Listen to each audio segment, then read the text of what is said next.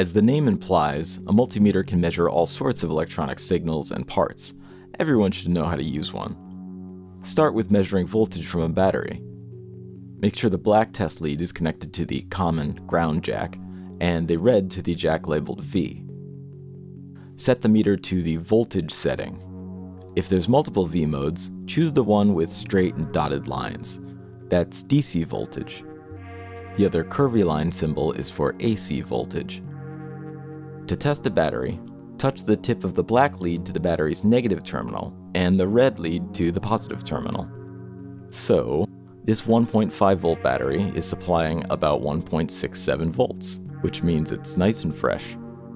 And this 1.5 volt cell can supply about 0.267 volts.